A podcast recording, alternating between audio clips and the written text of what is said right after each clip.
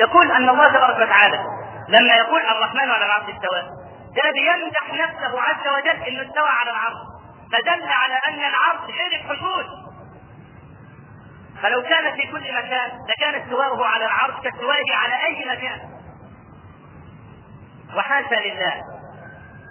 تعرضت نصوص الكتاب والسنة. لا أقول للتأويل بل للتحريف. لتسليك هذه البدع لما يجي واحد مثلا ينشر لي كتاب السنة النبوية بين أهل الفقه واهل الحديث وعمال يطعن على عقيدة الصحابة والتابعين وهي كلام الرسول عليه الصلاة والسلام حديث أبي سعيد في الصحيحين. فيكشف الله عن ساقه يوم يتهم القائل بهذه المقالة إنه مجسم. يتهم الرسول عليه الصلاة والسلام. الذي نطق بهذا هو الرسول عليه الصلاة والسلام. يوم يحتج لأن القرآن لم يضف الساق إلى الله عز وجل. أي نعم.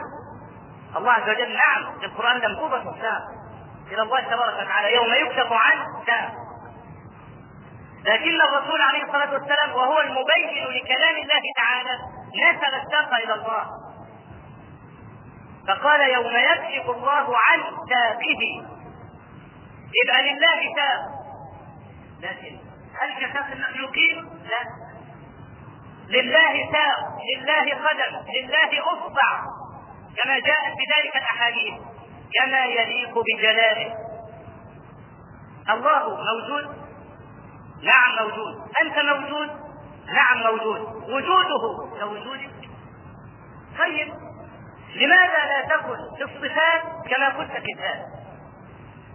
ذاتك ليست كذوات المخلوقين. لماذا جعلت صفاته كصفات المخلوقين؟ يعني لما تقول ذاته ليست كذواتنا بالشيء طبيعي جدا أن تقول وصفاته ليست كصفاتنا. لما أقول الله له يد لا تقل لا ليس له يد لأنك أنت لو قلت يد شبه لماذا شبه هي هي. هي هي. كما أن ذاته تبارك وتعالى ليست كذاتي. صفاته تبارك وتعالى ليست كصفاته الاثنين الصحابة رضوان الله عليهم ما اختلفوا قط في خبر فيه صفه ولا رد واحد على صحابي وقال له خبرك خبر واحد. عايز واحد أو اثنين أو ثلاثة أو أربعة يرووا نفس هذا الخبر حتى اقبله منه ابدا. إنما اختلفوا في الأحكام الشرعية. الأحكام الشرعية حلال وحرام. اختلفوا كثيرا كثيرا. أبو هريرة رضي الله عنه اختلف مع ابن عباس في الوضوء مما مست النار. ابن أبو هريرة كان يروي الحديث الصحيح الذي نسخ فيما بعد توضأوا مما مست النار. تشرب شاي تتوضا تاكل أي أكل مسته النار تتوضا ده كان في الأول وبعدين نسخ بعد ذلك. فابن عباس رضي الله عنه جمعه مجلس مع ابي هريرة وهذا الحديث في سنن الترمذي. فسمع أبا هريرة يقول سمعت رسول الله صلى الله عليه وسلم يقول توضؤوا مما مست النار. فقال يا أبا هريرة أتوضأ من طعام أجده في كتاب الله حلالا؟ وناكل اللحم نيا هذا حلال يا أبا هريرة. يا أبا هريرة أفلا نتوضأ من الحميم؟ قالوا ان إحنا حدود أسخن ميه واغتسل أرجع ثاني اغتسل على الغسل يبقى إيه فايده تسخين المية. اتوضا بميه سخنة أرجع اتوضا بميه ساعه ثاني لأن المية السخنه ما تنفعش لانها مسكتها النار. يا أبا هريرة أفلا نتوضا من الحميم؟ فما كان من أبي هريرة إلا أن قبض حصى ملء كفه وقال أشهد عدد هذا الحصى انني سمعت رسول الله صلى الله عليه وسلم يقول توضأوا مما مست النار. يا ابن أخي إذا حدثتك عن رسول الله صلى الله عليه وسلم حديثا فلا تضرب له الأمثال. هو ده الأدب. اختلفوا في مسألة فقهيه اختلفوا فيه عدة المتوفى عنها زوجها. اختلفوا فيه اللي هو سنة الاستئذان الطاعون. قضاء الوتر بعد الحج. عشرات الأحكام الفقهية اختلفوا فيه. لكن هل اختلفوا خاص في خبر فيه صفة لله تبارك وتعالى؟ ابدا. لا يمكن المبتدئ هذا. إيه معنى هذا الكلام؟ معنى هذا الكلام أنهم سلموا بذلك. وما قالوا كما قال المبتدعه من المعتزلة والأشاعرة وأشباههم إن خبر الواحد لا يحتج به العقيده اصل من أصول المبتدعه التي يعني ردوا بها دلالات النصوص الواضحة. ليه يا جماعة؟ لماذا تردون خبر الواحد؟ يقول لك هذا الواحد معصوم؟ لا. يمكن أن يخطئ؟ نعم. ما هو الدليل على أنه لم يخطئ في هذا الخبر؟ طالما أنه ليس بمعصوم. طالما إنه من الجائز أن يخطئ فمن الممكن أن يخطئ بنقل صفة لله. طالما إنه من الممكن أن يخطئ فأنا لا أعبد الله بخبر من يمكن أن يدخل الخطأ في كلامه. يبقى علشان نقبل هذا الكلام لابد يرويه عدد يستحيل تواطؤهم على الكذب أو الخطأ. هو ده كلام قاعدة عملية ليه؟ يقول لك ان هذا لما تجيب اي صفة تبع هذه القاعدة يقول هذا مخالف للعقل عقل من؟ لعقلك انت أم لعقلي أم لعقل زيد أم لعقل عمرو طيب عقلك أفضل مني لماذا؟ اختلفنا اذا نريد عقلا ثالثا يحكم بيننا لو جاء برجل أقول له عقله أفضل مني أنا لا أرضاه. لو جئته أنا برجل يقول عقله أفضل مني أنا لا أرضاه. اذا لابد من عقل معصوم. وليس هو إلا النبي عليه الصلاة والسلام.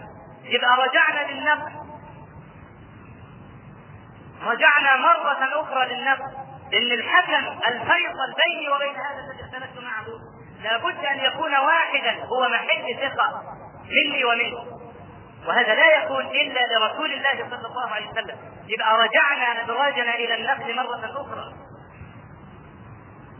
الرسول عليه الصلاة والسلام لما أرسل معاذ بن جبل إلى اليمن قال إنك تأتي قوما أهل كتاب. فليكن أول ما تدعوهم إليه شهادة أن لا إله إلا الله وأني رسول الله. ده عقيدة ولا أحكام شرعية؟ هذه عقيدة. طيب. ذهب معاذ بن جبل وحده ثم أرسل أبا موسى الأشعري. صاروا اثنين. اثنين بالتواتر. عندهم ولا عندنا. التواتر عدد. يستحيل موضوع الكذب بعضهم القائم لكن إثنان باتفاقنا معهم لما أهل اليمن قالوا المعاد لا. الكلام انت تقول ده ما ينفعش كفره ولا لا؟ طيب. كيف تكفرهم بخبر واحد؟ هم أولى أن يعذروا؟ طالما الواحد ممكن يخطئ. ممكن يجوز عليه النسيان. كيف تكفره بخبر؟ من لا تقوم الحجة بخبره؟ لأنه تناقضوا وهم لا يستطيعون دفع ذلك إلا بالمكابرة والبهتان. الرسول عليه الصلاة والسلام أقام الدين كله في اليمن بمعاذ ولموسى الأشعري واتفق المسلمون لا خلاف بينهم أن حاكم المسلمين لو أرسل رسوله إلى بلد ما وعرض عليهم الإسلام فرفضوه ورفضوا دفع الجزية إن هو يدخل عليهم. لو أنهم رفضوه وكفروا به لكانوا كفرة وهذا واحد. لكن وضعوا هذا الأصل ليصدوا عن أنفسهم جيوش أدلة أهل السنة والجماعة. وصاروا يقيمون شبهة عقلية تنطلي على من ليس من أهل العلم. لذلك حدث من الفساد ما لا يعلم جدا على كتب الفرق شيء لا تصدقونه من هوله لما تقرأوا كتب الشرع هذا كله بسبب البدعة. البدعة أخطر ما يكون. لذلك يجب علينا أن نهجر أهل البدع مع إطار المصالح والمفاسد. يجب علينا أن نهينهم لا نعظمهم ولا نكبرهم ولا نثني عليهم في إطار المصالح والمفاسد. والمصالح والمفاسد تحتاج إلى وقفة طويلة لكن ليس هذا وقته. لأن بعض الناس ممكن يدخل من باب إطار المصالح والمفاسد ويخدم الحكم بالثاني الحل نحن نشبه الإسلام نصا ونشبه تطبيق المسلمين العملي بمثلث حد الزوي. تصوروا معي هذا المثلث نقطة. وبعدين تشد ضلعين من هذه النقطة. النقطة التي وضعتها برأس القلم على رأس هذا المثلث ذاك جمال النبي صلى الله عليه وسلم. النقطة لا أبعاد فيها فإن كان فيها أبعاد فهي قليلة صغيرة جدا. الخلاف اللي كان موجود في عهد الرسول عليه الصلاة والسلام خلاف سهل. ما ينتهي. أنت تقحم ابدا ان هذا تتسع بين تحت رأس المثلث مباشرة ترى المسافة أيضا ما زالت صغيرة. تزداد المسافة بعدا وإنما النساء بعدا عن رأس المثلث طيب. كلما